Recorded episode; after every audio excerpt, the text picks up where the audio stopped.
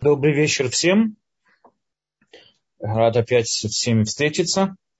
Э, мы продолжаем. Мы на прошлой неделе немного отошли от нашей книги, от нашей главной темы. Мы поговорили о раскаянии. Сейчас мы с вами возвращаемся, скажем так, в общее вот это вот русло этой книги. И мы с вами находимся на этапе, где Рамбам нам поясняет. То есть до этого Рамбам нам пояснил, что собой представляет Улам Аба, и в дальнейшем он поясняет все остальные мнения мудрецов, которые говорят о разных видах вознаграждения. И по мнению Рамбама это не вознаграждение, а это, можно сказать, э, поощрение или помощь.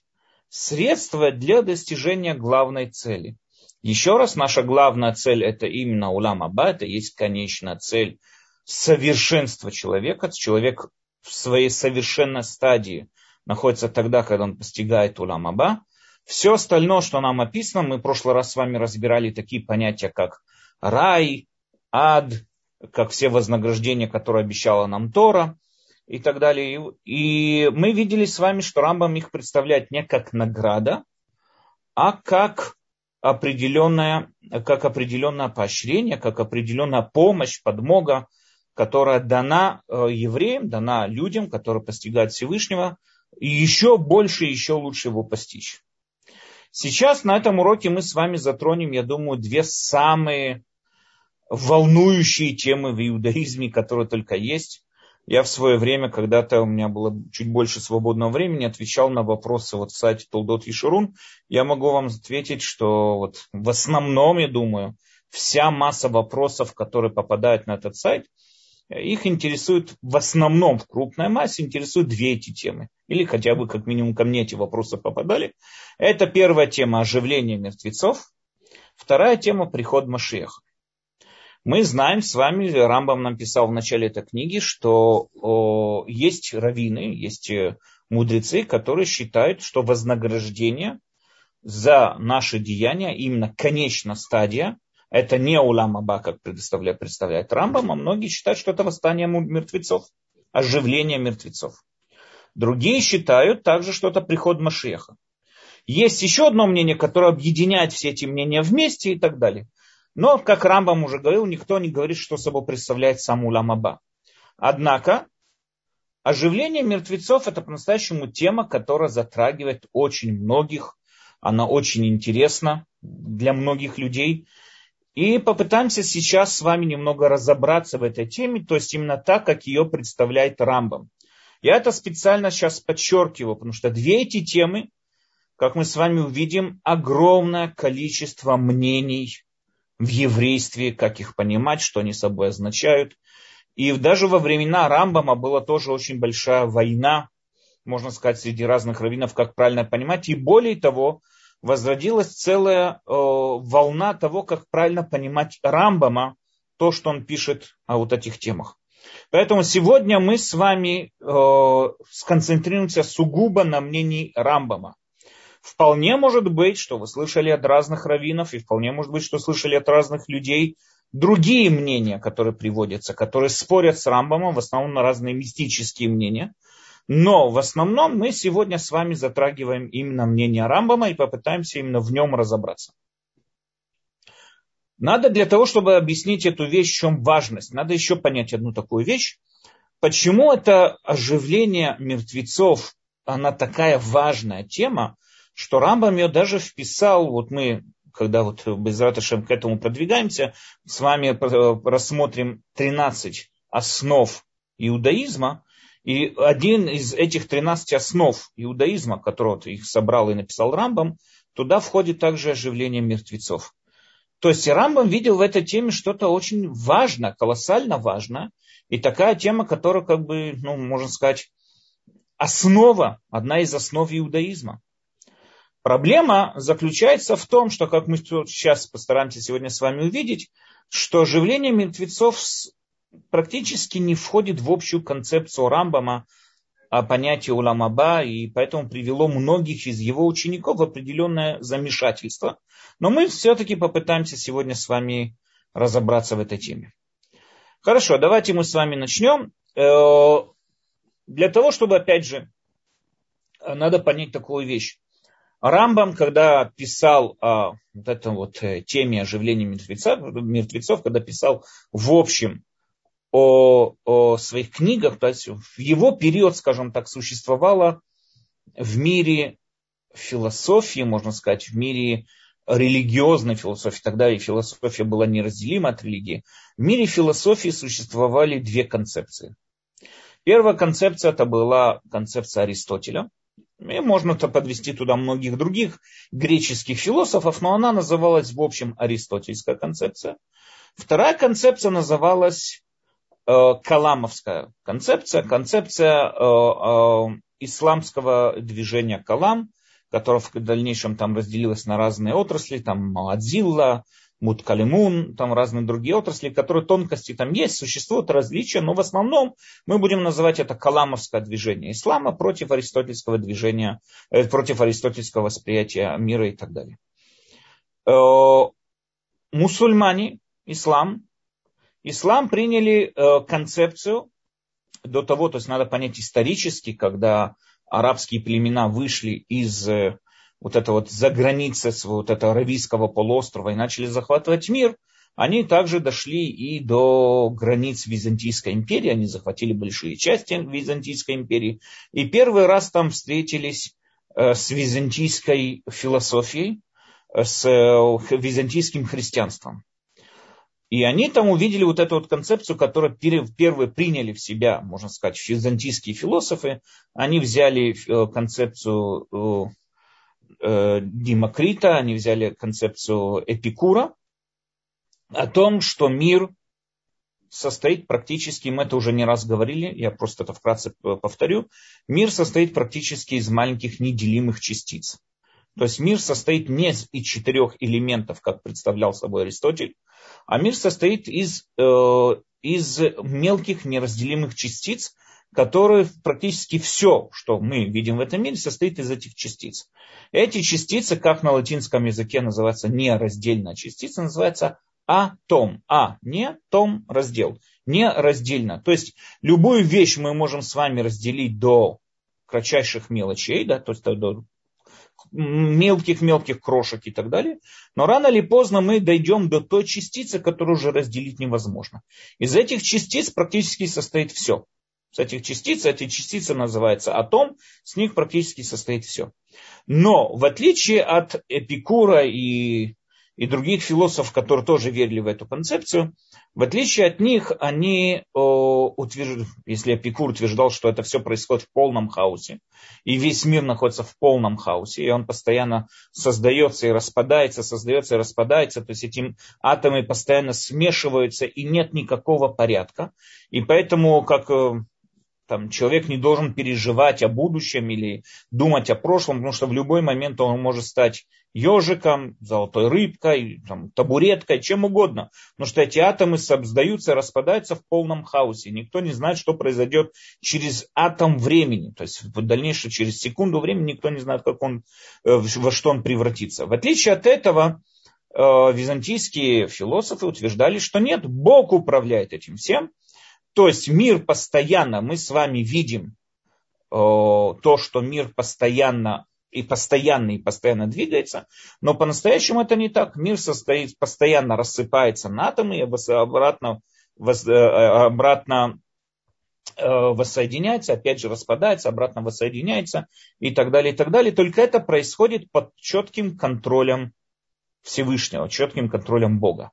Э, Калам в общем принял эту, эту идею, он ее намного больше развил, очень много книг каламовских было посвящено этой идее.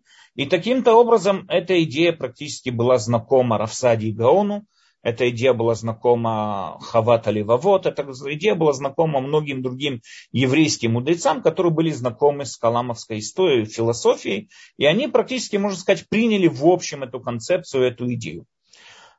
Таким образом, если мы заглянем чуть глубже в эту идею, мы с вами увидим, что практически Опять же, привожу пример, которым мы уже не раз об этом говорили. Я, допустим, представьте себе, держу стакан в руке, и стакан упал вниз и разбился.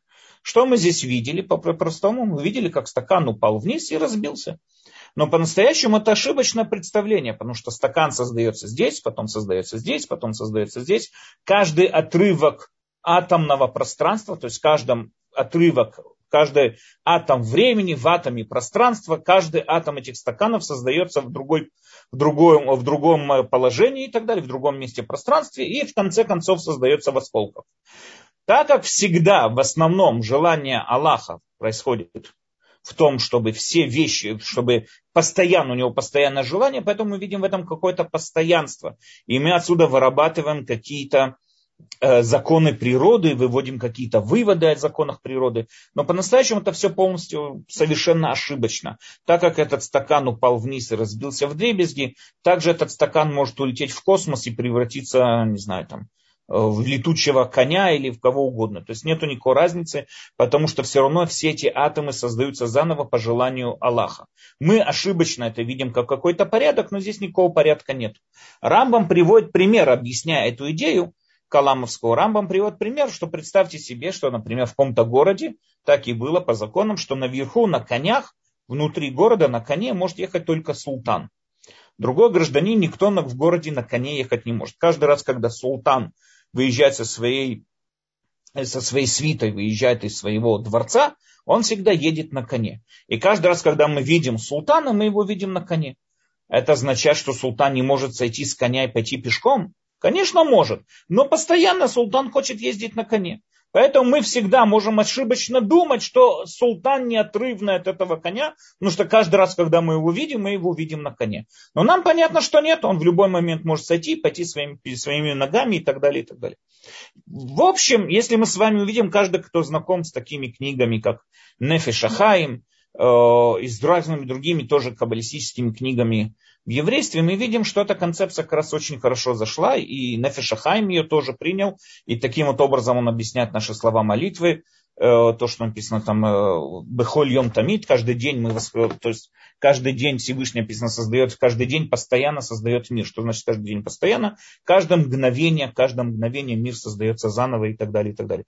То есть мы видим, что эта концепция зашла, эта концепция существовала. Теперь проблема этой концепции, говорит Рамбам, заключается в том, что она построена для того, потому что у мусульман была какая-то определенная идея, которую они хотели доказать, и она построена на очень проблемных на очень проблемных э, предпосылах, скажем так.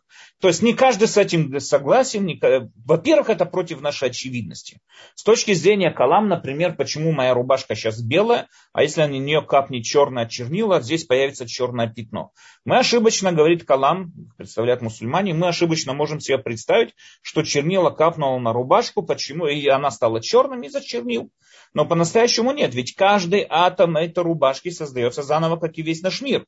И таким образом при прикосновении чернил с этой рубашкой Всевышний хочет, чтобы рубашка была, и вот что эти атомы, которым прикоснулась э, э, чернила, чтобы эти атомы этой рубашки стали создаваться в черном цвете и так далее, я вижу здесь какое-то пятно. Я ошибочно могу предположить, что существует причинно-следственной связи. Я ошибочно могу предположить, что существуют какие-то законы природы. Я ошибочно могу представить себе, что существует какой-то что существует какой-то э, закономер, какая-то закономерность в этом мире и так далее.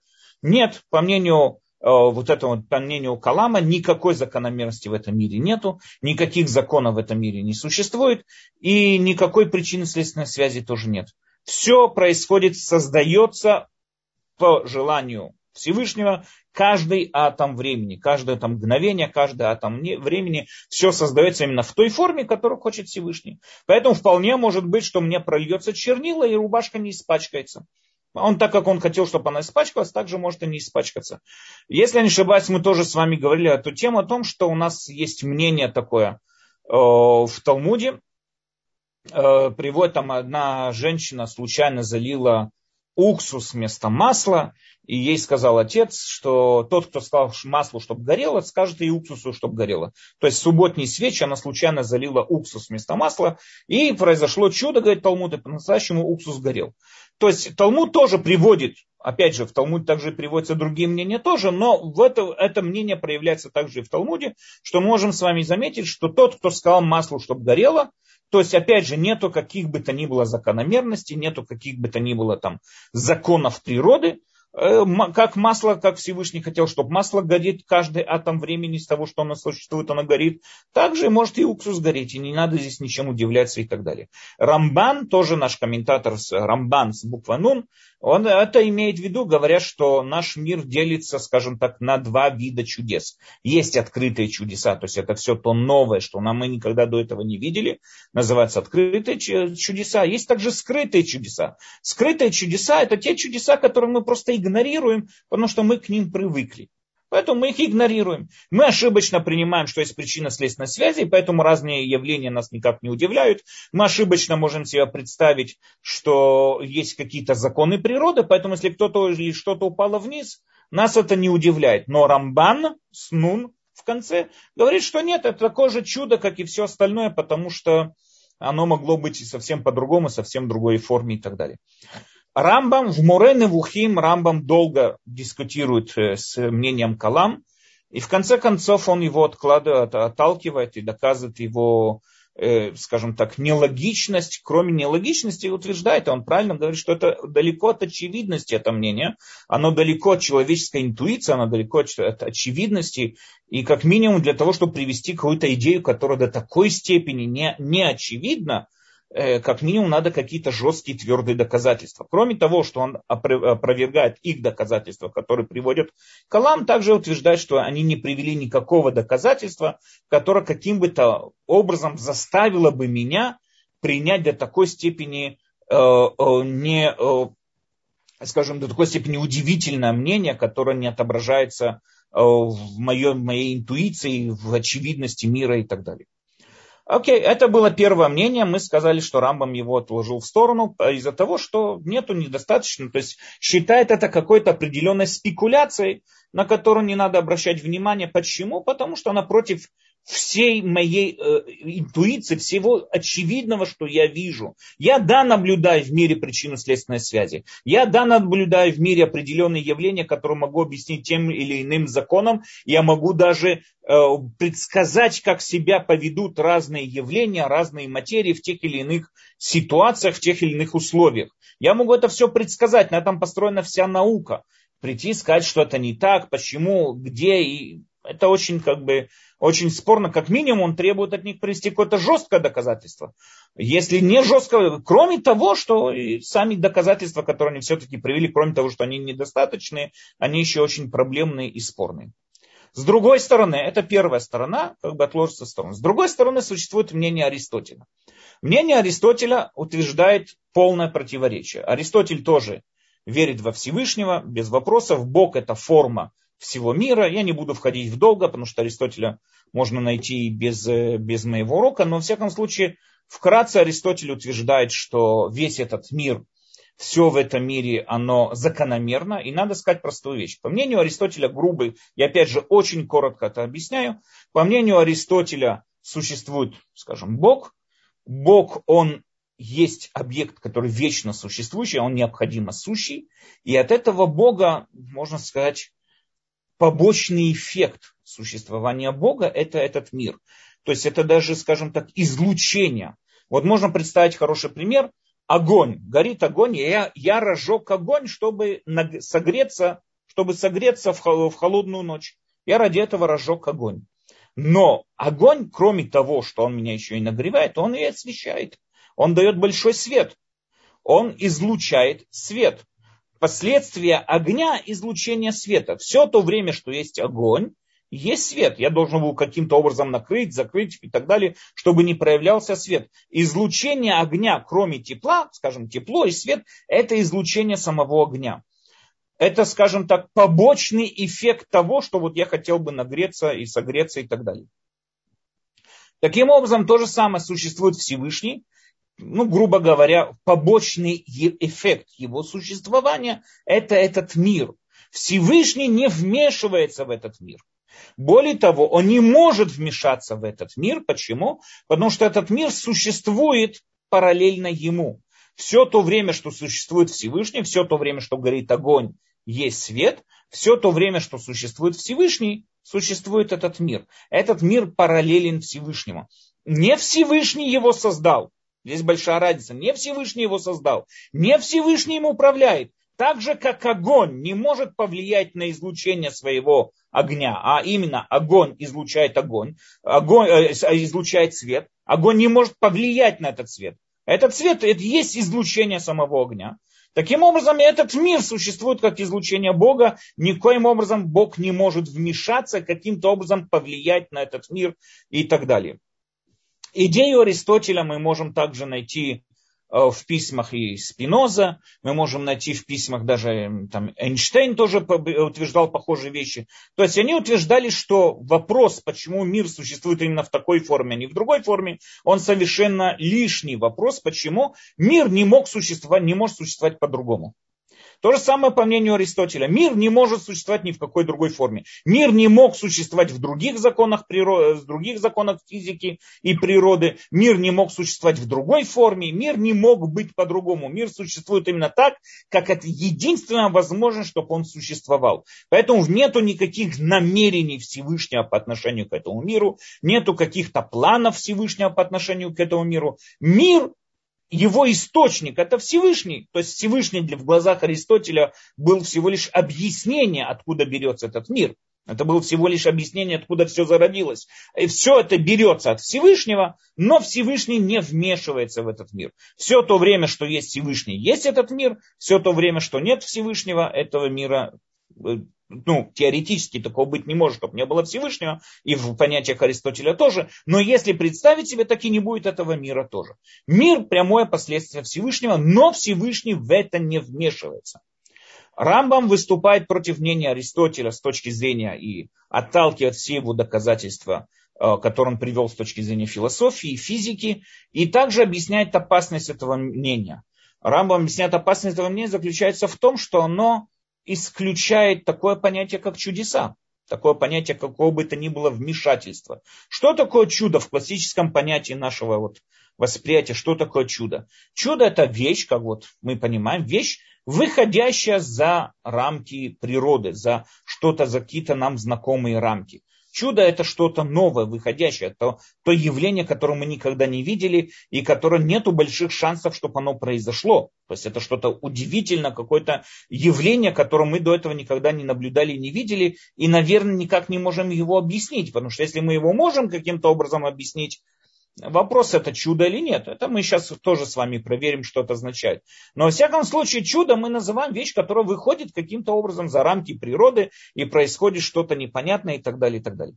Так вот, говорит Рамбам, те, кто принимает концепцию Аристотеля, они исключают такого понятия, как чудеса, они исключают такого понятия, как какая бы то ни была связь между человеком и Всевышним, они исключают какое-то там, не знаю, достижение человеком Всевышнего, пророчество и так далее, и так далее. То есть они практически, можно сказать, исключают все, всю Тору и все написано в Торе и так далее.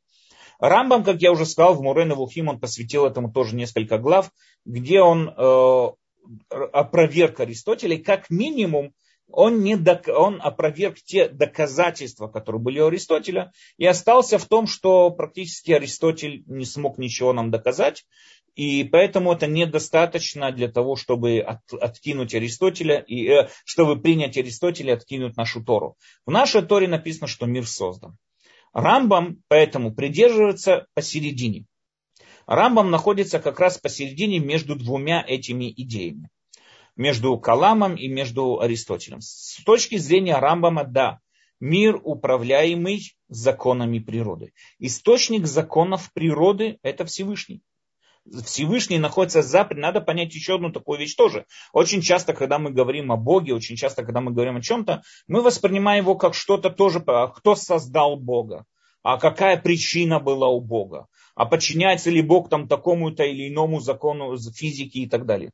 Ответ, конечно, нет, потому что вся та реальность, в которой происходят законы физики, я даже не говорю про нашу Вселенную, я говорю, э, до, до вот эта сингулярная вот эта энергия, которая привела к созданию всей нашей Вселенной, она тоже происходила в рамках каких-то рамках законов физики.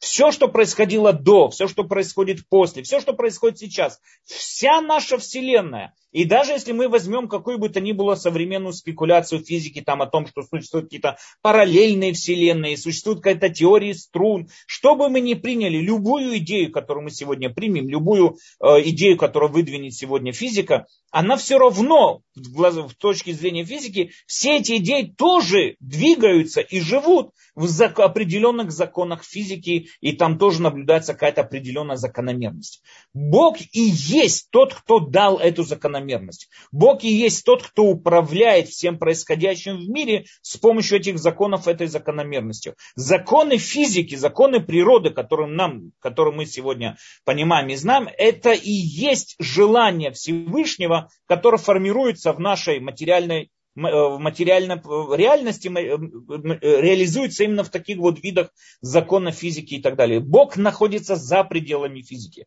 По мнению Рамбама, мир не существует сам по себе. Мир это не цел, это сплошная система, которая не, неизменимая и так далее. Это не излучение света от огня, как представляет себе Аристотель. Нет, у мира есть намерение, и это намерение, это намерение Всевышнего, которое привело его к той форме, в которой он находится. Мог ли быть мир в другой форме? Вполне мог быть и в другой форме. Может ли мир выглядеть по-другому? Конечно, может. Мир выглядит так, как он выглядит, потому что есть какая-то огромная, там, не знаю, да не знаю даже как-то перевести на русский язык, но есть абсолютный разум, управляющий всеми законами физики, управляющий всеми законами природы, которые в конце концов и формулируют все, что здесь происходит в этом мире и так далее, и так далее. Таким образом, по мнению Рамбама, естественно, что Всевышний не просто, скажем так, мир существует параллельно Всевышнему. Нет, Всевышний создал этот мир. Тем самым, что он создал этот мир, это означает, что есть какое-то намерение в этом мире, есть какая-то идея, есть высший разум, есть какое-то намерение. И этот мир движется, этот мир управляется этой, э, этой, э, этим намерением, этой идеей. Есть какая-то, то, что на иврите называется кавана, есть какое-то намерение, и это намерение управляет и движет всем этим миром и так далее. И у этого мира есть определенная цель, и этой целью, э, к этой цели стремится этот мир – в рамках вот этого вот желания Всевышнего и так далее. Поэтому, естественно, по мнению Рамбама, Всевышний, как тот, кто управляет этим миром с помощью закона физики, он может в любой момент и изменить эти законы физики. Вопрос меняет, мы опять же с вами сейчас это увидим, меняет ли он законы физики, не меняет ли он законы физики, но он способен их изменить, он может их изменить и так далее. И мы, да, конечно, для нас это вызовет огромное удивление, но практически это может быть и такое тоже. Э, но, во всяком случае, да, вот э, в мире существует, как мы уже сказали, определенная закономерность и постоянство. Он согласен это с Аристотелем. Закономерность и постоянство существует в этом мире, но Всевышний вполне может вмешаться и что-то здесь изменить и так далее. И здесь по-настоящему мы с вами приходим к очень интересному месту. Спор, определенный спор между Рамбамом и Рабьюда Алеви. Рабьюда Алеви жил где-то сто лет примерно до Рамбама, и он написал тоже очень известную книгу в иудаизме, называется э, Сефер Акузари. Э, Сефер Акузари это тоже идея Рабьюда Алеви, где он приписывает э, свои философские идеи и так далее через хазарского хана. Ну, это совершенно выдуманный, скажем, такой вот рассказ. Был, мы знаем, что в свое время хазарские племена приняли иудаизм. Мы знаем, что в свое время там э, верхушка власти хазаров были, приняли иудаизм и соблюдали субботу. Также есть по многим мнениям, что некоторые Э, евреи, которые заполняют сейчас вот э, горские евреи, и, э, там и русские евреи и так далее, что они потомки хазаров, вполне может быть, я не знаю, но есть много разных слухов про этих хазаров, но во всяком случае мы знаем, исторически мы знаем, что были хазарские племена, исторически мы знаем, что в определенный период времени верхушка власти, хазарской, хазарская верхушка власти приняла иудаизм, они прошли гиюр, и в конце концов они перешли в ислам, и когда там вот известно стихотворение, там Олег, или не помню, кто там шел воевать с неверными хазарами, это уже были мусульмане, это уже были не евреи, это уже были мусульмане. Но во всяком случае был определенный период времени, когда все-таки хазары э, были, верхушка, хазарская верхушка власти была иудейская, и они подчинялись иудейским законам. Э, теперь Рабью Далеви взял этот как бы скажем, такой исторический факт, и вокруг него написал вымышленную книгу, вымышленную книгу как бы беседы хазарского хана, как человек, который интересуется с иудаизмом, его беседы с еврейским мудрецом. То есть хазарскому хану там приснился сон, что его действия Э, его намерения верные, а действия неправильные, и он решил проверить, какие действия наиболее правильные, и он собрал там нескольких э, мудрецов, там привел и мусульманина, христианина, философа, иудея. И долго с ними вел разные дискуссии. В конце концов, там вот еврей изложил практически все то мировоззрение, которое вот хотел изложить нам Рабьюда Леви. И он изложил это вот такой вот очень интересной форме, Э, и так далее. Так вот, Рабьюда Леви там пишет, что когда приходит вот еврейский мудрец, встает перед хазарским, э, хазарским ханом, он говорит, говорит ему, этот хан, ну давай, еврей, говори, во что ты веришь. И он говорит, я верю в Бога, который вывел нас из Египта и так далее, и так далее. Э, говорит ему хазарский хан, сразу же его останавливает по этой книге, говорит ему, дорогой мой, что это, ты как-то начинаешь посередине, ты неправильно начинаешь. То есть, а кто создал небо и землю? А кто вообще создал Египет? Кто вас туда спустил вообще? Кто людей создал? Почему ты мне начинаешь посередине? Я верю в того Бога, который вывел нас из, э, который вывел нас из Египта и так далее. А кто вас туда вел?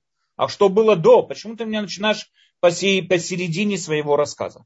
И здесь Рабьюда Олеви начинает рассказывать нам известную свою притчу о том, что если человек видит какой-то, если человек находится в каком-то э, месте и видит, как Э, допустим, представьте себе, вы находитесь в каком-то городе, и вы видите, что все в этом городе законный порядок, полностью законный порядок. Никто не выбрасывает никакую бумажку, улицы чистые, люди не грубят один другому, люди не переходят на красный свет, э, свет это, на красный свет светофор не переходит дорогу, все соблюдают правила дорожного движения, вы видите полный законный порядок.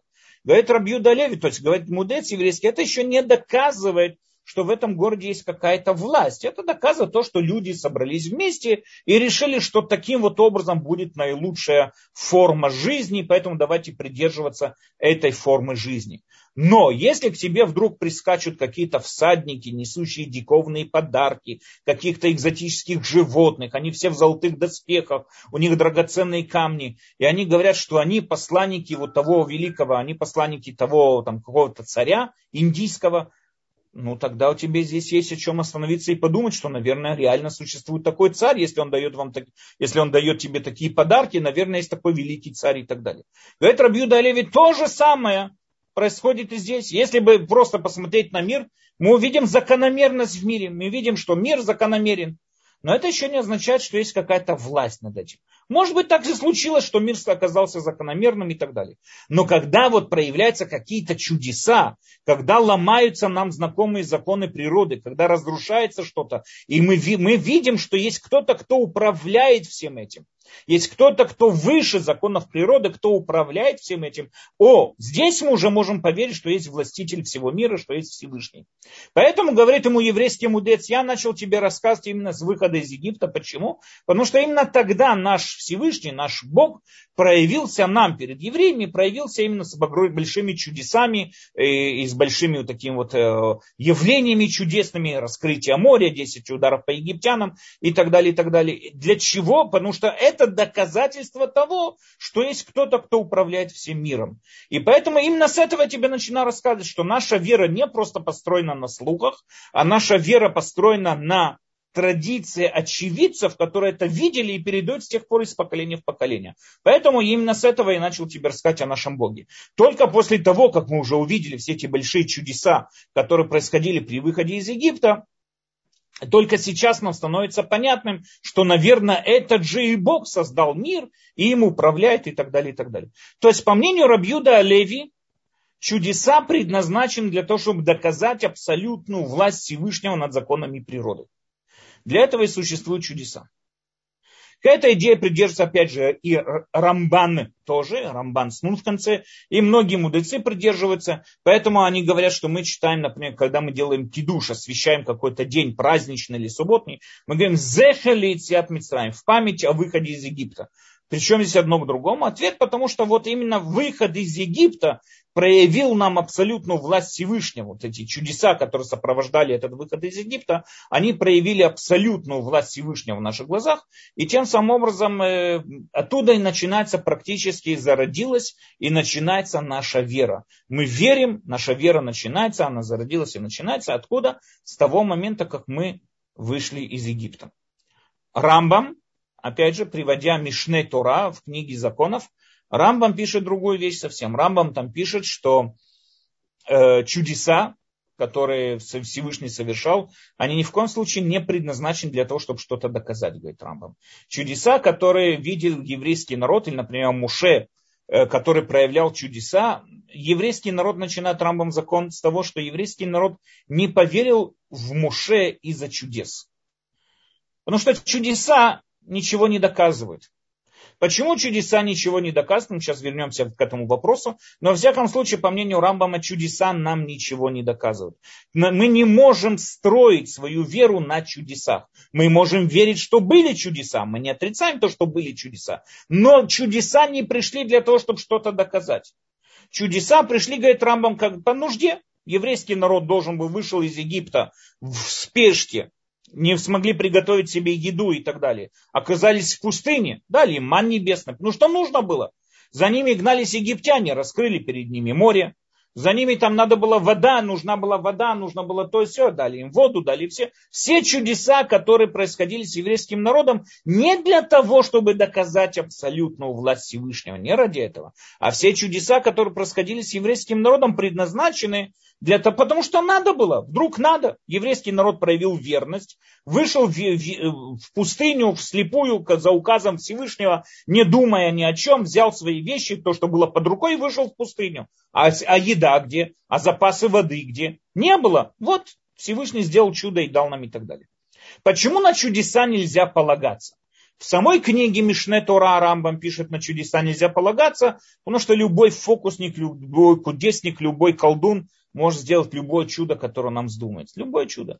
Там каждый, кто жил в 90-х, помнит, как там Дэвид Куперфилд скрыл статую свободы, или как он прошел через китайскую стену, или как там летал над э, Гранд Каньоном. То есть огромные чудеса. Этот фокусник, иллюзионист совершал огромные чудеса. Шикарные чудеса.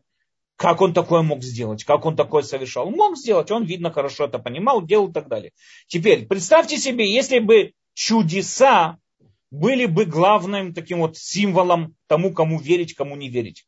Так мы выходили за каждым фокусником. Чудеса, говорит Рамбам, вот эти чудесные явления. Да, есть один, который может достать зайчика из, из шапки, а есть один, который может скрыть статую свободы.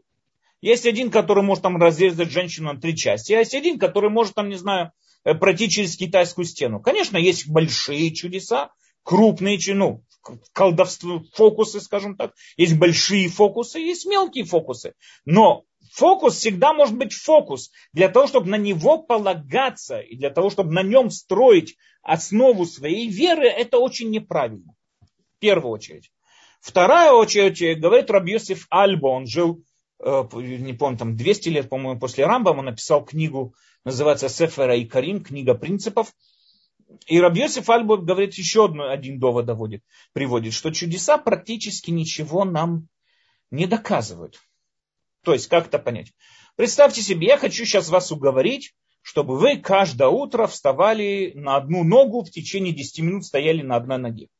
И говорю, мне вот Бог проявился и сказал, что вы должны, все люди на земном шаре, как только проснуться, должны стоять на одной ноге 10 минут. Хотите доказательства? И бумс, я вам достаю, там, не знаю, акулу из, из, из кармана пиджака. Фокус, фокус, чудо, чудо. Но это поэтому доказывает то, что Бог передо мной проявился? Нет, это никак это не доказывает. Это что-то удивительное, это что-то чудесное. Но как это доказывает то, что вы должны стоять на одной ноге в течение 10 минут? То же самое возьмем это по отношению к Торе. Моше говорит им, смотрите, вот вышли из Египта, и вот вам ман небесный, соблюдайте субботу. Причем это к другому. Ман небесный это очень красивое явление, оно непонятное явление, чудо, чудо. Но из-за этого как это доказывает, что из-за этого я должен субботу соблюдать?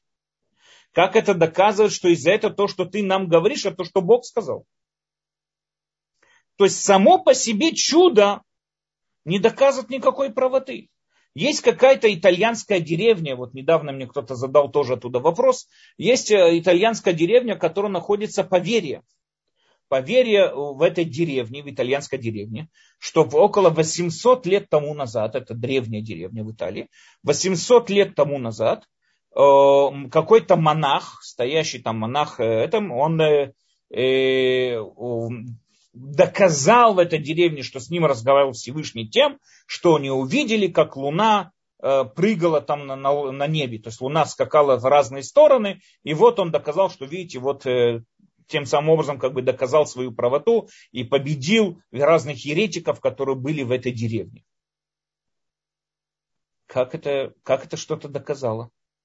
Как это доказывает? Что это доказывает? Доказывает то, что вот ну, я могу сделать так, чтобы Луна прыгала. Например, когда мы с вами будем затрагивать тему Машеха, да, там Рамбам говорит, что Машех не должен проявлять чудеса. Ну, допустим, придет нам всем известный Машех, который там превратил воду в вино. Это что это доказывает, что он поэтому Сын Божий. Как это доказывает? Это доказывает, что он умеет превращать, если это правда, превращать воду в вино. Ну, молодец, да, хорошо. Но как это доказывает, что он Сын Божий? В паспорте где-то написано, что Божий Сын может превращать воду в вино? Нет.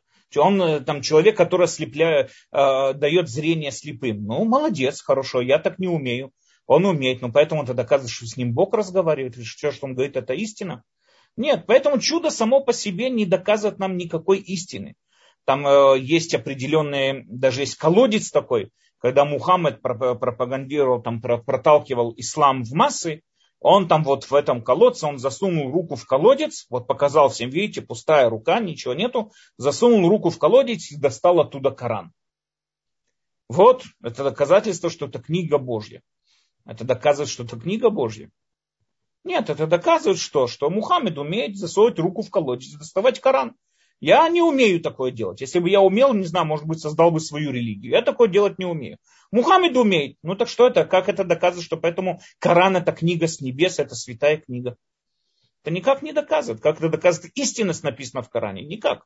Поэтому говорит, э, поэтому говорит э, Рамбам, что еврейский народ поверили в Муше только тогда, когда они сами стояли на горе Синай и сами убедились своим разумом, своим, своим пониманием. Они все получили пророческий, э, пророческий дар, написано, и сами убедились в истинности слов Муше. Не из-за чудес, а именно из-за истинности самих слов Муше.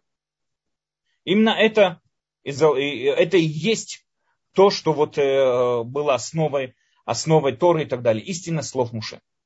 Теперь, еще одно утверждение, которое приводит Рамбам, это то, что по-настоящему прославляет, скажем так, доказывает абсолютную власть, это абсолютный порядок. Всевышний, как э, совершенство, как абсолют, плод его творения тоже должен быть абсолютный. То есть вопрос, может ли абсолютность создать что-то неабсолютное? Мы это тоже дальше разберем этот вопрос. По идее нет. Абсолютность, его плод тоже абсолютный. То есть плод создания Всевышнего, он абсолютный, он совершенный. Он без каких бы то ни было недостатков, без каких бы то ни было изъянов и без каких бы то ни было, э, скажем так, э, излишеств. Он совершенный в той форме, в которой он существует. Этот мир совершенный. И так как этот мир совершенный, поэтому в нем нет никаких изменений. Изменения происходят в нашем, вот, э, скажем, при, при нашей э, резолюции. Мы видим э, на земном шаре, там э, котенок родился, стал кошкой, кошка умерла, появился еще один котенок. Мы видим вещи постоянно, звезды в космосе возрождаются, уничтожаются и так далее, и так далее. Но законы природы, которыми Всевышний управляет этот мир, они абсолютны, они совершенны, и поэтому никогда в жизни не изменятся, и никогда в жизни не изменялись. Единственный изъян их заключается в том, что они созданы Всевышним, они вечны. То есть у них есть точка начала, а насчет точки конца то мы еще с вами поговорим. Но во всяком случае, сами по себе как есть, то есть именно постоянство, закономерность в этом мире и постоянство в этом мире, именно она и доказывает абсолютную власть Всевышнего над этим миром. Рамбам приводит тот же самый пример, который использовал Кузари, только Рамбам приводит его наоборот. И Рамбам говорит такую вещь. Представьте себе, опять же, вы приходите в город, где вы видите, что все действует по закону. Никто не нарушает правила дорожного движения, никто не, грязи, не, не, не солит, никто не сорит на улице, все люди вежливые. И говорит Рамбам более того. И представьте себе, стоит какой-то дедушка, да, работает Э, в размене монет, да, разменивает деньги. Сидит какой-то купец, старенький, слабенький купец, сидит и разменивает монеты. И к нему подходит огромный такой амбал, который просит у него милостыню. И этот дедушка поднимает палку и прогоняет этого амбала из, из своей лавки, выгоняет его вон и все. И этот здоровый мужик не убил этого дедушку, не забрал эти деньги, несмотря на то, что он голодный. Он голодный, он нищий. Он же одним щелчком может убить этого старичка и забрать эти деньги и уйти. Почему он этого не сделал? Ответ, говорит Рамбам, потому что здесь есть закон и порядок. Именно это доказывает то, что здесь есть закономерность. Если Рабьюда Леви привел этот пример для того, чтобы доказать, что это не доказывает закономерность, не доказывает, что, извините, что закономерность не доказывает высшую власть, говорит Рамбам наоборот. Это доказывает, что здесь и эта закономерность доказывает высшую власть. Тот, э, то есть этот нищий человек не убил, не убил этого дедушку. Почему? Потому что понимал, что есть высшая власть, которая его накажет. И несмотря на то, что он был голодный, несмотря на то, что он был, там, не знаю, больной, нищий и так далее, он все равно не забрал эти деньги. То есть это и доказывает абсолютную власть. То же самое говорит Рамбам. Если мы с вами посмотрим на мир, мы увидим, что в этом, этот мир, он абсолютен и он постоянен, закона, скажем, есть закономерность, и именно это и доказывает абсолютную власть. Поэтому само по себе чудо, по мнению Рамбама, происходит только в тот момент, когда нам надо, но на нем мы не можем строить свою веру. Но однако надо понять еще одну такую вещь.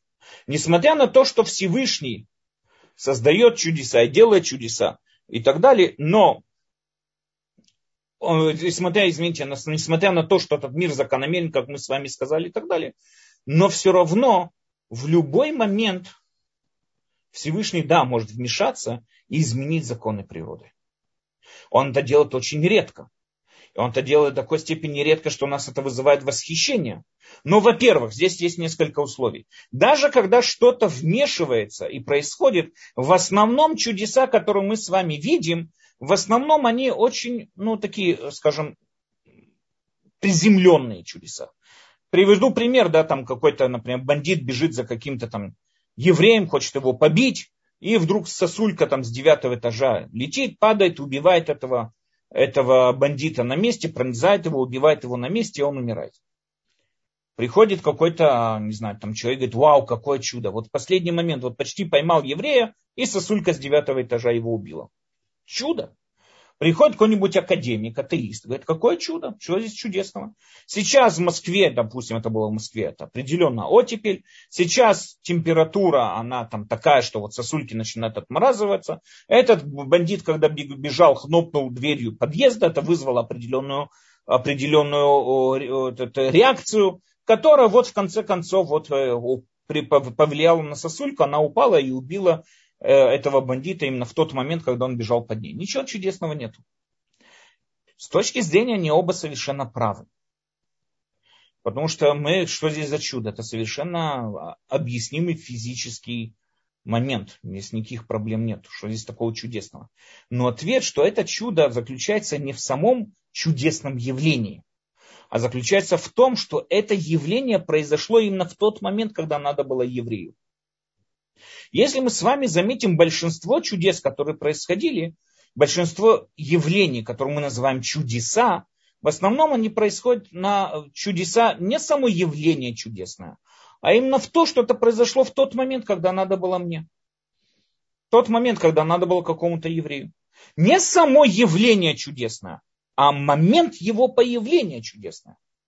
Человек, вот, например, там, не знаю, опоздал на автобус, и вдруг как раз его сосед подъезжал и говорит, о, давай тебя заберу на работу или так далее, и так далее. И он сел говорит, о, чудо, вот как раз, когда я, когда я опоздал, вот как раз у соседа тоже там задержался дома, и поэтому мог меня подвести.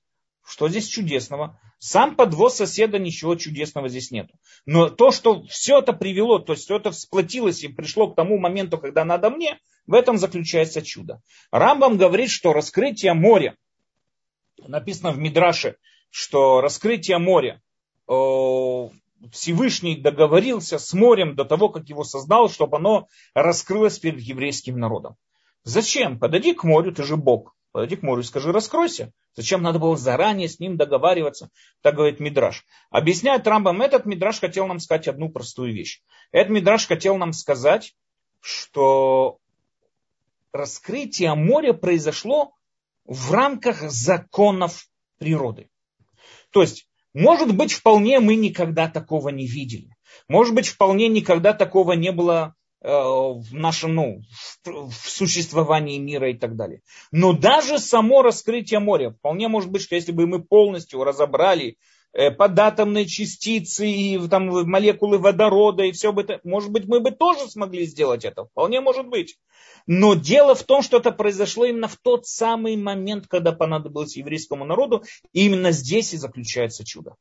Практически получается, что в основном все чудеса, которые происходят э, в рамках вот этого э, в рамках нашего вот, э, нашей истории, нашего мира и так далее, в основном они происходят в рамках законов природы. Бывают чудеса, которые происходят не в рамках законов природы. Бывает такое тоже. Рамбам не отрицает это. Это тоже бывает. Но в основном в рамках законов природы. Но надо понять еще одну простую вещь. Говорят мудрецы, человек, ради которого произошло чудо, тот человек, ради которого произошло чудо, у него занимают, забирают долю из уламаба. Это надо понять, что это означает, но у него по-простому забирают долю из уламаба. Почему?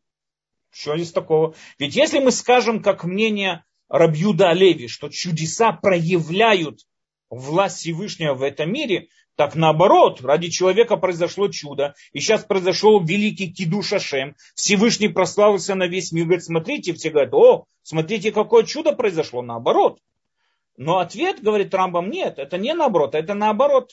Наоборот, наоборот. То есть Именно закономерность проявляет абсолютную власть Всевышнего. Именно закономерность проявляет то, что в этом мире если мы с вами проверим все части, то есть нам понятно, например, вот сегодня, когда мы с вами смотрим в перископ, там, в телескопы, смотрим там за дальними, э, дальними галактиками и так далее, нам очевидно и понятно, что на них действует та же самая сила гравитации, те же самые законы гравитации, те же самые законы физики, как и у нас на земном шаре, так и там происходит. Точно то же происходит во всем космосе, оттуда мы можем рассчитать разные, э, разные массы, мы можем вычислить черные дыры, мы можем вычислить огромное количество всего происходящего во всей нашей Вселенной. Почему? Потому что нам очевидно и понятно, что та закономерность, которая находится у нас здесь, прямо вот на земном шаре, эта закономерность касается всей Вселенной. И говорит Рамбам, то, что вся, каждая частица Вселенной подчиняется тому или иному закону, это и проявляет абсолютную власть Всевышнего над всем, происходящим. Поэтому человек, ради которого произошло чудо, естественно, он, наоборот, можно сказать, он затуманил власть Всевышнего. И для него он привел, как бы, ну, вынудил, скажем так, Всевышнего пойти на то, чтобы сделать ради него чудо. И тем самым образом, наоборот, затуманилось сознание людей о том, что о, о абсолютной знании, о абсолютной власти Всевышнего. Надо понять такую вещь, когда мы говорим о совершенстве, совершенство не подлежит какому-то ни было изменению. Изменение может происходить только в несовершенных вещах.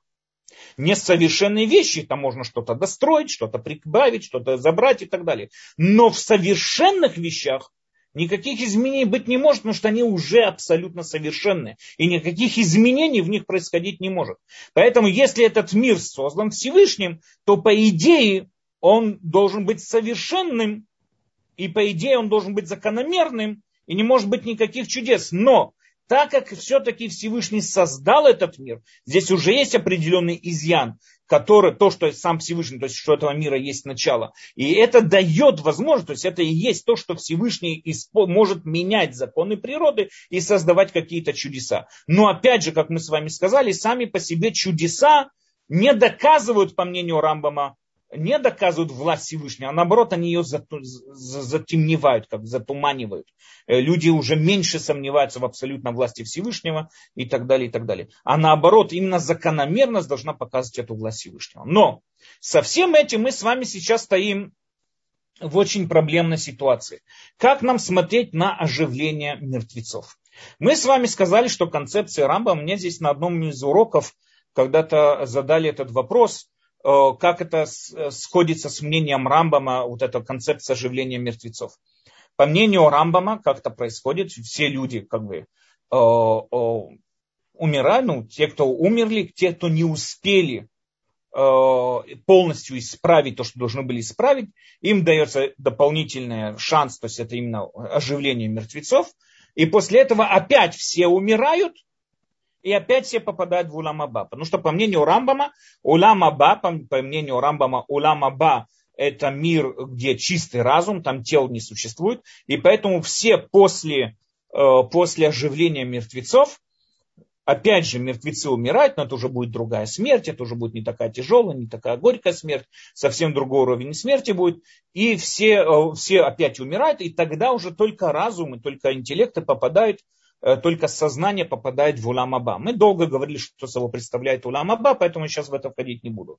Но во всяком случае, непонятно тогда, зачем нужно это оживление мертвецов. То есть я подведу, например, по мнению Рамхаль, э, Рамхаль приводит э, в Дат Вунот, и также, если не ошибаюсь, тоже в Дарахашем приводит то, что мертвецы, то есть почему существует оживление мертвецов, для того, чтобы мертвецы в своих телах зашли в Уламаба. Потому что Улам Аба, по мнению Рамхаль, это мир, где человек вместе с своим телом будет обитать и так далее, и так далее. Только это будет другое тело, это будет очень тонкая материя и всякие вот эти вот слова, которые я не, не очень понимаю, что значит очень тонкая материя. Но будет это очень тонкая материя, это будет что-то такое непонятное, и вместе будем, каждый человек в своем теле будет обитать в Уламаба. Но, во всяком случае, мне тогда понятно, для чего существует оживление мертвецов. То есть для того, чтобы вот с этим телом мы могли возойти в Уламаба. Но если по мнению Рамбама, после оживления мертвецов все равно все умирают, так зачем надо это оживление мертвецов? Какую, цен, какую ценность они несут? Какой смысл в этом? Более того, почему, по мнению Рамбама, оживление мертвецов относится к, к истине, скажем так, к основе веры и так далее? Еще более тяжелый вопрос. Многие ученики Рамбама, и даже было во время Рамбама, так поняли самого Рамбама, что оживление мертвецов, по мнению Рамбама, это что-то не буквальное понимание. А это, знаете, у нас говорят мудрецы такую вещь, что э, праведник, э, грешник при жизни считается мертвецом, а праведник при смерти считается живым.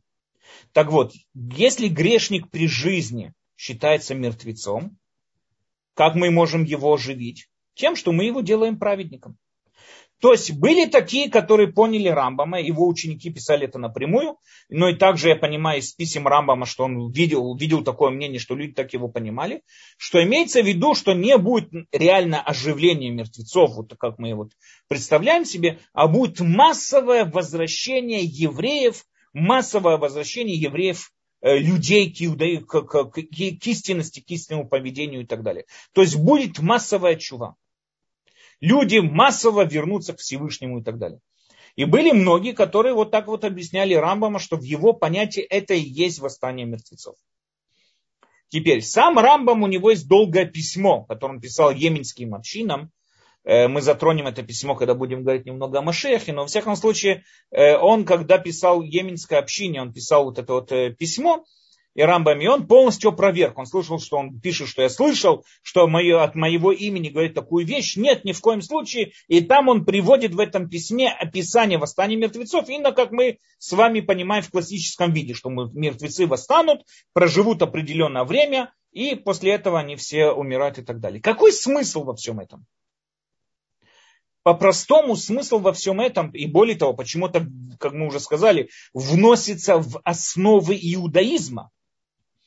Ведь эта концепция никак не, спис... не, не, не вписывается в общую концепцию Рамбама, что такое Уламаба, в общую концепцию Рамбама, что такое исправление человечества. То есть как бы восстание мертвецов, оживление мертвецов с точки зрения Рамбама навсегда вызывало какое-то, скажем, э, э, ну, непонимание у других. Как, как это вписать в Рамбама?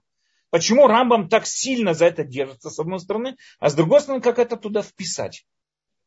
Но ответ сейчас, то, что мы с вами понимаем, ответ заключается в том, что, как говорит э, Рамбам, что само чудо, которое будет при оживлении мертвецов, вот это вот, представьте себе, оживление мертвецов, это все возможное, ломаются просто все рамки законов Вселенной, законов э, физики, все ломается. Оживление мертвецов это с точки зрения и Аристотеля, там, если мы возьмем его, его мировоззрение там, с вот этими вот элементами и интеллектом, форма и материя, и с точки зрения современной физики, естественно, что это никак, это невозможно никак объяснить. И это чудо проявится специально для того, чтобы именно показать то, что Всевышний может мы должны верить, скажем так, в это, в это, в, оживление мертвецов. Мы должны верить в эту способность Всевышнего до такой степени изменить происходящее в этом мире, до такой степени изменить законы физики, что даже до такой степени неочевидная вещь может произойти. Ценность оживлении мертвецов заключается не в самом оживлении мертвецов, а ценность заключается в том, что мы должны верить, что Всевышний на это способен. Потому что человек, который не верит в оживление мертвецов, почему он это не верит? Ну, что это против законов природы, это против, э, закон, это против науки, это против всего нам знакомого в этом мире. Человек тем самым образом отказывается принимать то, что за пределами, как мы уже сказали, за пределами законов физики, за пределами природы существует какая-то власть.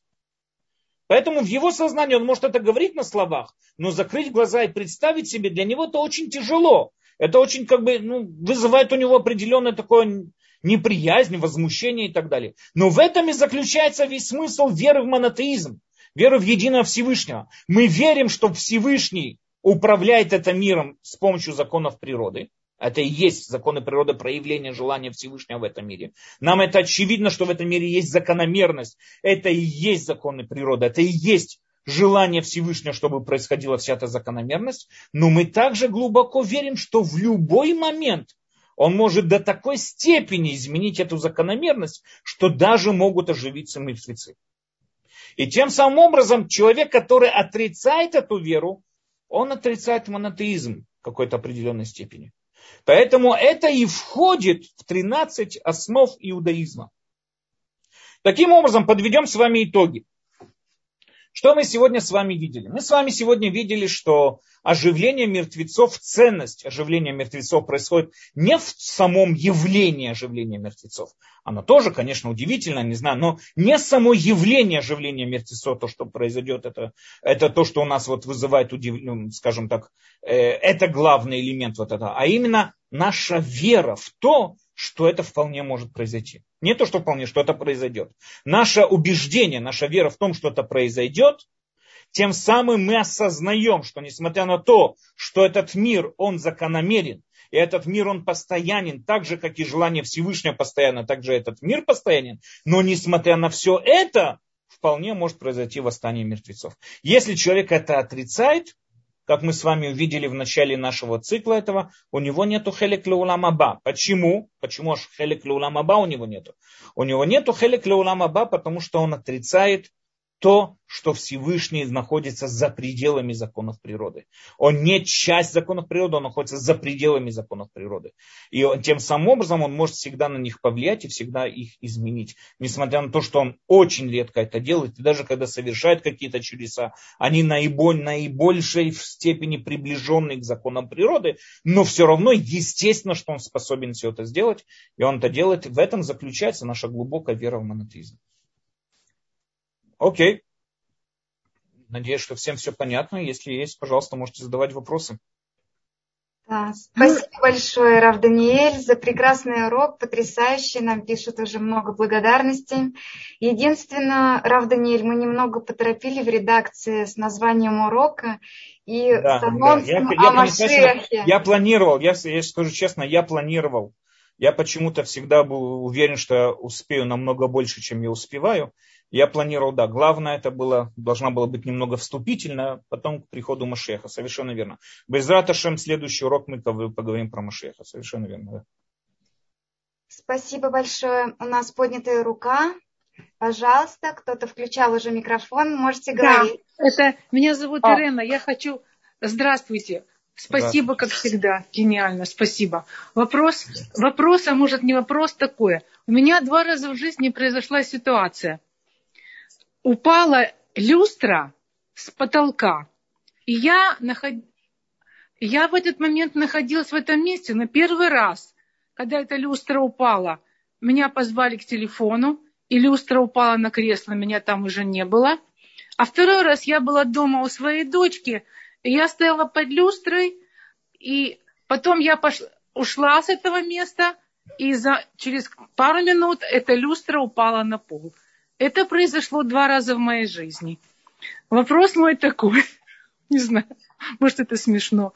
Так что, потому что два раза произошло это чудо, так у меня уже отнято если я не знаю, в будущем мире какой-то, ну, не знаю. Вот такой вопрос. Нет, смотрите, то, что я, Но да, такое то, что... явное, абсолютно явные ситуации, они были. Я не говорю про другие чудеса, но это явные ситуации, которые были в моей жизни с люстрами. Да, я не думаю, что когда мудрецы говорили о чудесах, которые занимают долю Суламаба, они говорили про эти чудеса. Почему? Потому что, опять же, как насчет моего примера с сосулькой, то же самое. Придет какой-нибудь академик и скажет, что здесь чудесного. Телефон никогда не звонит. Звонит, люстры не падают. Падают. Что здесь такого чудесного произошло что-то?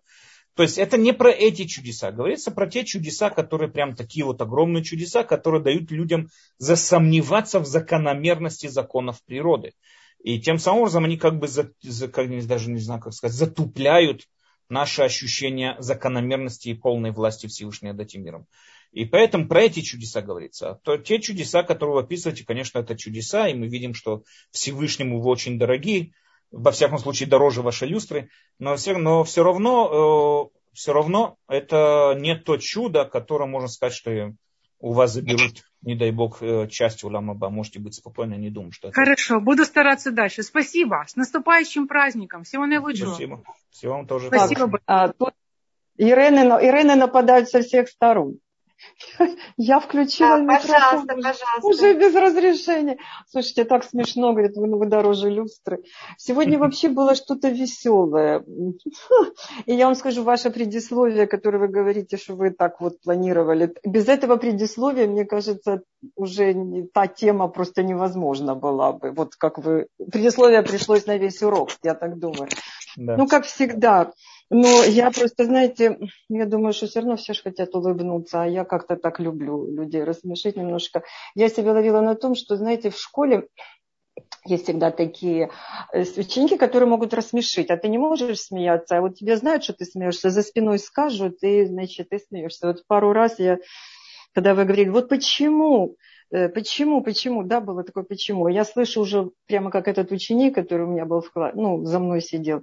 Он всегда говорил, это из фильмов мы брали фразы, да, из советских фильмов, и чтобы никто не догадался.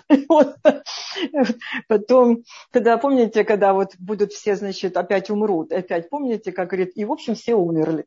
И вот так вот каждый раз меня перекликались эти вот фразы, я не знаю почему. Ну и потом, когда, значит, вот все-все должны будут, значит, все там воскреснуть, все, что-то все-все, я говорю, ну все в автодор, помните? Вот у меня прямо эти фразы, я вас слушала, улыбалась, а в конце вот так это все э, ну, что это все надо вот всем верить, и все, и я так Ленин на броневике, все. В конце хочется сказать ура.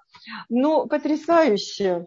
И, конечно, говорится, какие тут вопросы могут быть. Тут Тут я даже не знаю, какие могут быть вопросы, э, потому что, да, эти чудеса, которые с нами мелкие встречаются, это, конечно, не совсем то. Ну вот вопрос, да, вопрос есть. Смотрите, я вот подумала насчет вот этого воскрешения. А может ли это быть того, что ведь если у нас есть реинкарнации, э, два варианта. Мы, мы, не, мы же не все время возвращаемся вот в этом вот образе, вот, который мы сегодня. Таня, Маня, Коля, Вася, там, я не знаю, пожарник, учительница, балерина. Значит, наверное, какие-то у нас были другие образы. А вот тот самый первый образ, вот самый первый, он же должен быть. Вот кто-то, может быть, был, э, я не знаю, может быть, иногда мужчина-женщина бывает тоже не да, в одной жизни мужчина, в другой женщина тоже может быть. Вот самый первый образ, может быть, это и будет возвращение к тому самому первому образу, когда мы можем помнить все жизни реинкарнации. Может, это вот такая матрешка? Вот, э, Смотрите, понимаете, да? Насчет реинкарнации я вам скажу такую вещь. Э, насчет реинкарнации это относится как идея, которая ну, общепринята в иудаизме и так далее, но она далеко не такая. Э, большинство раввинов, которые жили э, в Средневековье, то есть то, что называется решоним, я говорю там о Саде Гаон, я говорю вам о Рамбам, я говорю вам Хуват Левовод, я говорю много, если я не ошибаюсь, Хуват тоже, но Рамбам, сын Рамбама, я говорю вам, с вами о Рабхаздай Крискас, есть письмо Рош, то есть очень многие, большинство раввинов, таких вот главных раввинов, живущих в Средневековье, считали, что инкарнация с иудаизмом не имеет никакого отношения. Первый раз мы встречаем реинкарнацию в открытом тексте, это было написано в нескольких местах взор, и там тоже спорный момент, как его можно прокомментировать, как его можно объяснить. Э, более общая реинкарнация проявляется в писаниях Аризаля, и там уже после Большемтова, там уже пошло только одна реинкарнация и так далее. Э, теперь, поэтому я, если вы меня спрашиваете о реинкарнации с точки зрения Рамбама, нет, это не, это не еврейская точка зрения. Вообще она никак не вписывается. И она не только Рамбам. Рафсадия Гаон напрямую пишет, что он долго изучал тему реинкарнации и пришел к выводу. Рафсадия Гаон был один из основоположителей современного иудаизма. Он жил в 900-х годах. Это был один из самых, самых важных раввинов своего времени. И он пишет, что в его понятии, то есть он долго изучал реинкарнацию, это не иудейская тема. Опять же, спор, как знаете, все в еврействе это спор, и, но во всяком случае это не общепринятая иудейская идея. Так как это не общепринятое, так это, скажем так, с трудами Рамбам она никак не связана, и с трудами Рафсади Гаона она никак не связана. Я много вам в этом помочь не могу. Этот вопрос надо задать тому, кто занимается изучением Кабылы, Рамхалем, наверное. А, ну да, потому что, а как же тогда, когда нам, ну, тоже часто на уроках говорят, что тот или когда, ну, мол, возвращают на землю для исправления, мол, на нашу вот прекрасную вот это, землю возвращают вопрос, для исправления. Возвращают, как возвращают? Это, опять же, я знаю, да, то есть э, есть такое мнение, оно существует такое мнение. Оно сегодня оно наиболее обширное мнение, потому что Каббала сегодня намного более, скажем, такая известная и обширна. И поэтому большинство раввинов уже как бы исходит с точки зрения того, что вот существует такое мнение. А, Но по-настоящему это далеко не общепринятое мнение. И во всяком случае в Средневековье большинство раввинов, включая Ибн Эзра тоже, ну, большинство раввинов они отрицали реинкарнацию, не считали ее еврейской идеей. Да, Поэтому вот поначалу, я могу, когда... Вам, я могу вам от их имени ответить. С точки зрения этого другого я не знаю. Есть, думаю, да, найдете спасибо, спасибо кто, кто занимается кабалой, и он, наверное, вам объяснит.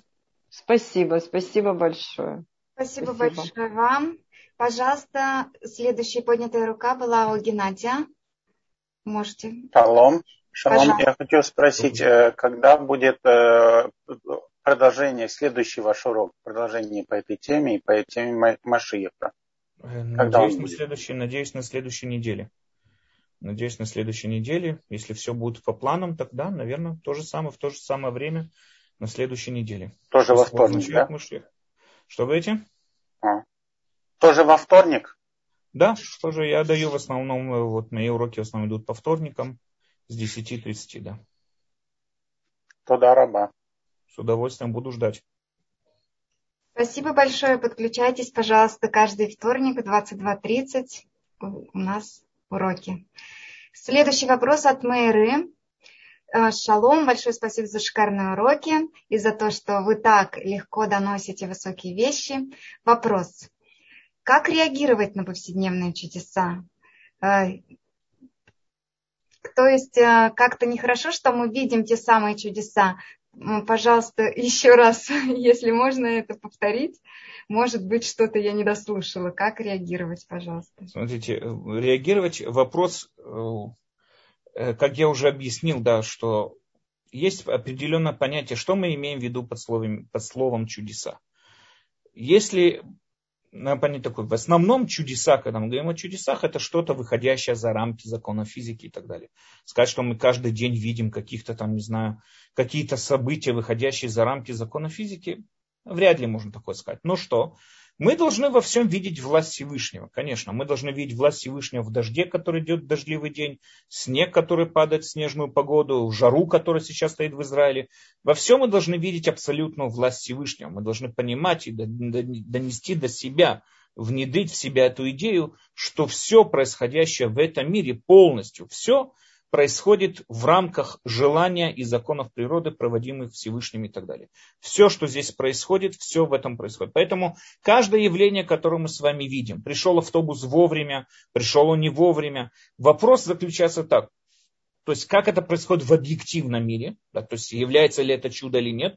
Вполне может быть, что в объективном мире это не чудо. Но как я должен это видеть? Я во всем должен видеть власть Всевышнего каждое мгновение своей жизни я должен внедриться и убедиться, и увидеть в каждой закономерности, в каждых вещах, которые со мной происходят.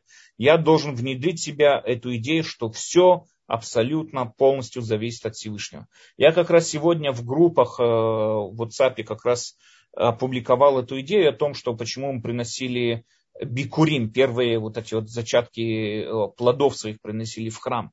И есть Мидраш Раба, Мидраш Берешит Раба, который говорит, что ради этой мецвы, то есть не, ну, можно сказать, попри, э, э, ради этой мецвы был создан весь мир. Я там привел вопрос, то есть что значит ради этого? У нас столько мицвод существует. Именно бикурим, вот это приношение первых плодов в храм, ради этого, и можно сказать, что существует весь мир. Ответ да, потому что убедить себя, для чего предназначена эта мецва. Эта мецва предназначена для того, чтобы убедить себя в том, что даже каждодневные, обычные явления, то, что, в которые я даже вкладываю свои усилия. Ведь я пахал землю, я сеял семена, я собирал урожай, я, я, это мои плоды практически. Но осознать, что даже в этих повседневных моих трудах они тоже полностью зависимы от Всевышнего. Для того, чтобы это осознать, вот у нас нам дается специальная заповедь каждой свои вот э, первые плоды принести в храм и там прочитать тот текст, который читается. То есть, как мы должны обращать внимание на все происходящее вокруг нас? Мы должны останавливаться, запечатлить тот момент, который вот нас потревожил, и убедить, как бы внедрить в себя идею, что он тоже совершенно тоже, он тоже находится в рамках законов, э, в рамках постоянного желания Всевышнего, им тоже управляет Всевышний. Спасибо большое, Рав Даниэль. Так, у нас сегодня много вопросов. Э, Елена пишет, есть ли такое мнение, что Господь показал Маше конец дней этого мира? Mm. И в чем весь смысл создания народа Израиль? Okay. И Э, я без Раташем, вот э, Елена, то, что задал этот вопрос, я без Раташем с ним поговорим, вот когда будем говорить о Машеях, и без Раташем, э, надеюсь, поговорить о этой теме тоже. То есть тем, что у мира есть начало, обязывает ли это то, что у него должен быть конец. Даю короткий анонс, Рамбам доказывает, что нет. Но опять же, мы с вами увидим это более глубоко разные идеи, разные мнения по этой теме и так далее, и так далее. Как понимать этот мидраш? Рамам выделяет целую главу в Мурен Вухим, где он объясняет, как правильно понимать этот мидраш. Марина хочет уточнить насчет реинкарнации. Разве не грех сомневаться в этом сегодня, в наше время? Ведь писали об этом очень авторитетные раввины. Как правильно относиться, чтобы не я думаю, что иудаизма? Я думаю, что Рафсадия Гаон, я думаю, что Рамбам, и Раби Хаздай Крескас. Я думаю, что другие, они не менее авторитетны, чем те раввины, которые писали про реинкарнацию. И, нет, в этих темах не может быть никакого греха, потому что это тема, в которой существует спор. Конечно, если вы спросите того равина, который утверждает о реинкарнации, он скажет, что это очень большой спор, говорит, что реинкарнация неверна. Если вы спросите Рафсадия Гаона, он скажет, что это очень большой грех верить в реинкарнацию. Но мы, стоя со стороны, мы понимаем, что это спорное мнение, это спор. И все то время, что мы принимаем, что есть реинкарнация, нет реинкарнации, но существует один единый Бог, и которому мы должны подчиняться и выполнять его заповеди, мы совершенно кошерные евреи. Спасибо большое. Анна, у вас есть возможность задать вопрос. Шум, уважаемый Раф, э, Замечательный урок. Э, у меня вот такой вопрос. Немножко длинноватый он у меня так сформирован, но постараюсь покороче. Вот э, законы природы, физика – это молоденькая наука, и мудрецы Торы предсказали, когда будет именно этот всплеск, э, что называется, науки. Но что такое 200 лет? То есть 200 лет кувыркается наука, она и берет на себя первенство, что она все знает, все понимает, и все законы, тот же Эйнштейн, тот же, э, да, Э, ставят рамки, где их законы действуют, где не действуют. И в чем вопрос? Я объясню. То есть получается, что шаг науки очень короткий, маленький э, именно экспериментальный. Получается, что если взять больше, больше период, наука уже не может ничего объяснить. А Всевышний дал законы, которые имеют шаг именно 6 тысяч лет жизни человечества ну, той, которую мы понимаем, те законы, которые он твердил в Торе. И получается, что вот все мы воспринимаем чудеса, но на самом деле это не чудо, это просто мы не видим шага того события, которое приходит из тех рамок, которые установил Творец по Торе. Я надеюсь, вы меня поняли. Да, я совершенно с вами согласен, да. Спасибо совершенно большое. Спасибо да, большое. Конечно. Вы очень наука, помогаете. надо понять такую вещь, да, наука, она не, она это одно из инструментов объяснять разные явления, которые происходят в этом мире. Конечно, совершенно верно. А наука, вот экспериментальная наука, э, она совершенно современная, модная и так далее. Конечно, она может говорить только о тех вещах, которые перед ней существуют и перед ней были, то есть с того момента, как оно пошло. Совершенно верно, с вами согласен. Очень много вещей, которые мы называем как чудо, в конце концов, в конце концов они оказываются научными или, может быть, наоборот. То есть совершенно верно, да, конечно. Взгляд науки, он очень тоже, скажем, такой очень узкий взгляд. И многие вещи он может воспринимать как э, чудеса или не чудеса. И я совершенно согласен. То есть, короче говоря, я с вами согласен.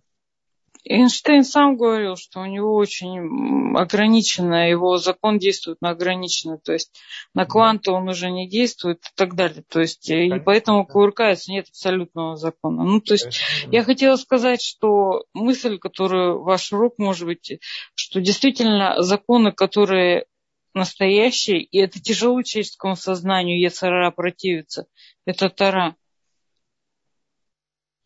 Что еще раз я не расслышал последнее предложение? То истинные законы, да. которому сознание человеческое Ецара наше противится принять, это Тара. Совершенно верно, да. Конечно. Ну что Тора это законы, которые касаются лично нас.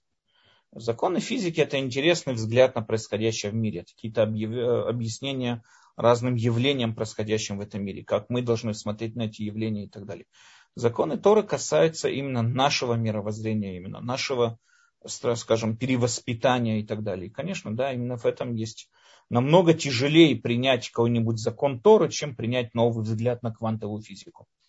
Конечно. Потому что этот взгляд, новый взгляд Торы, он касается лично меня, а квантовая физика не так. И несмотря на всю Тору объясняет всю природу, какая она может быть, и тоже же ведь это все это есть, это все источник. Да. Спасибо большое. Спасибо, Анна. Пожалуйста, Денис, у вас есть возможность задать, поговорить. Шалом, Рав Даниэль. Шалом Тиферет. Э, спасибо большое за возможность. Рав Даниэль, у меня не столько вопрос. Э, я думал о вопросе, но пока дошла очередь, так сказать, вы уже на все ответили. У меня просьба, у меня заболела дочка в понедельник, и хотелось бы попросить вас помолиться за здоровье.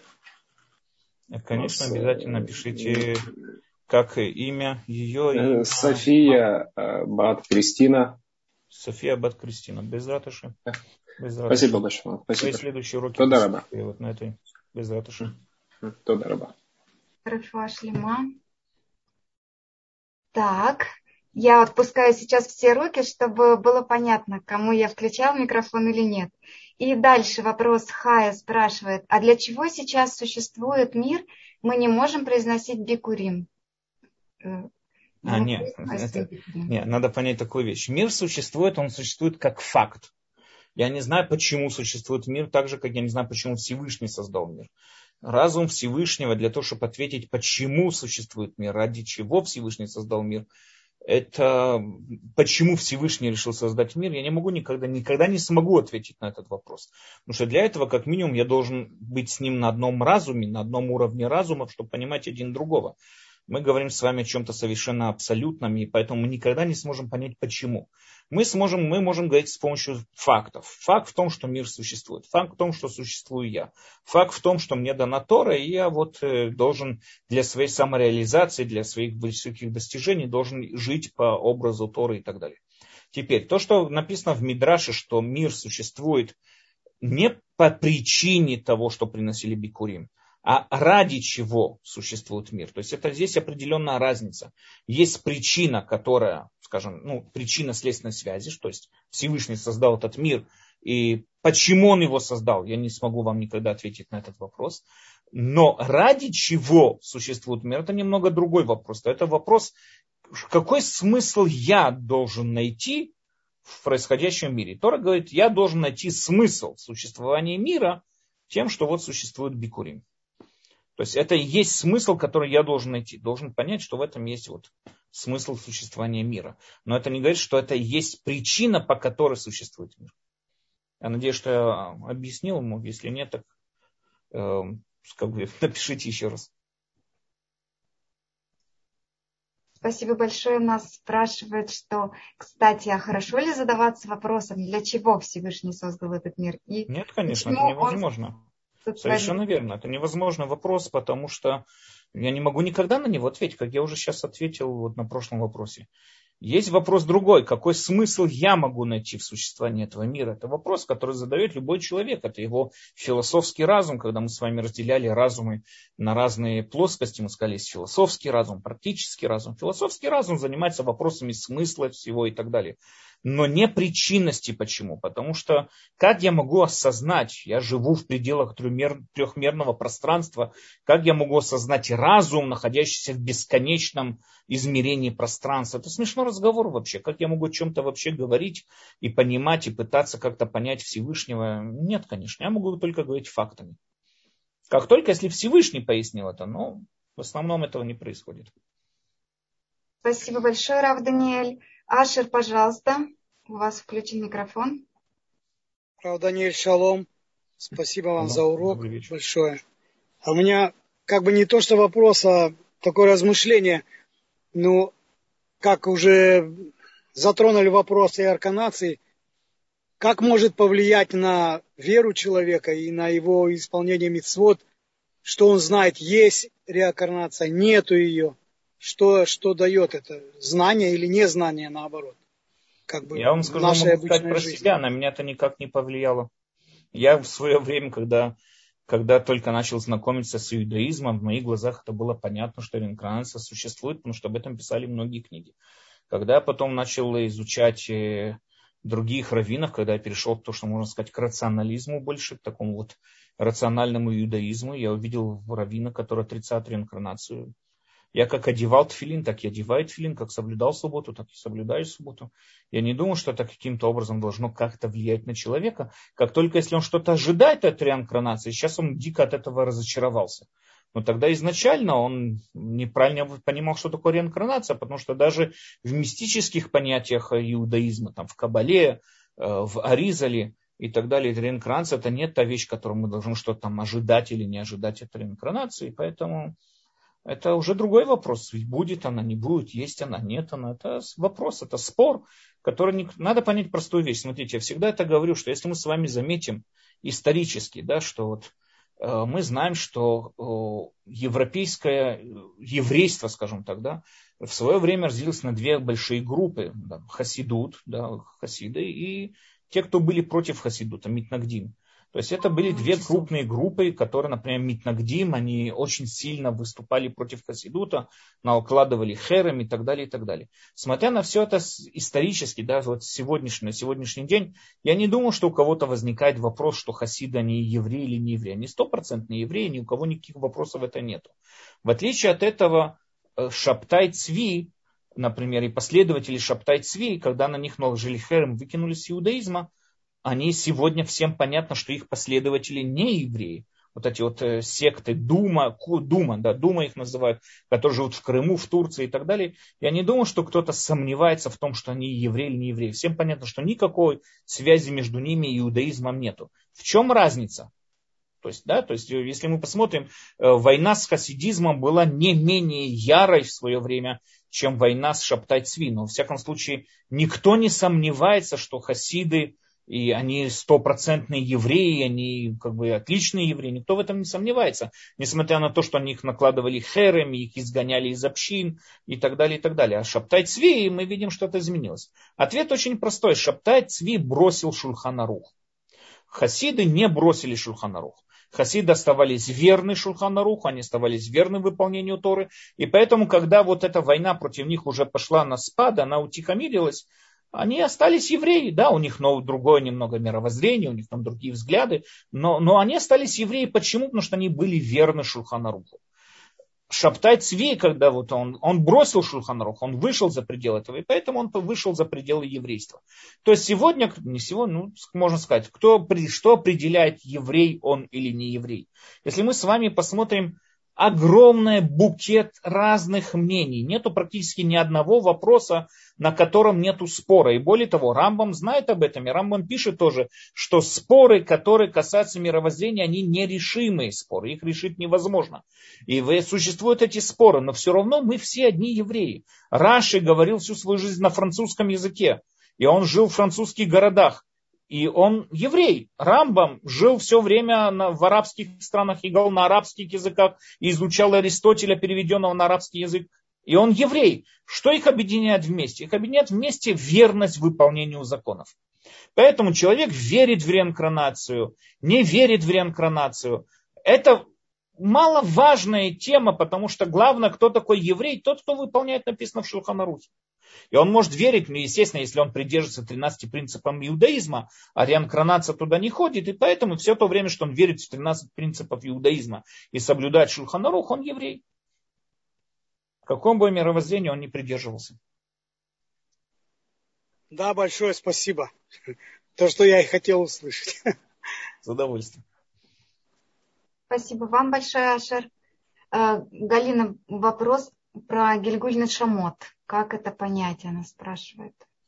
Ну, я думаю, мы уже объяснили это уже не один раз. Угу. Не ко мне этот вопрос, не ко мне, потому что я не знаю. То есть, как бы это не... Надо спросить любого, кто занимается книгами Рамхаля, кто занимается этим. То есть, как мы уже сказали, это спор, существует ли вообще Гильгуль Шамот.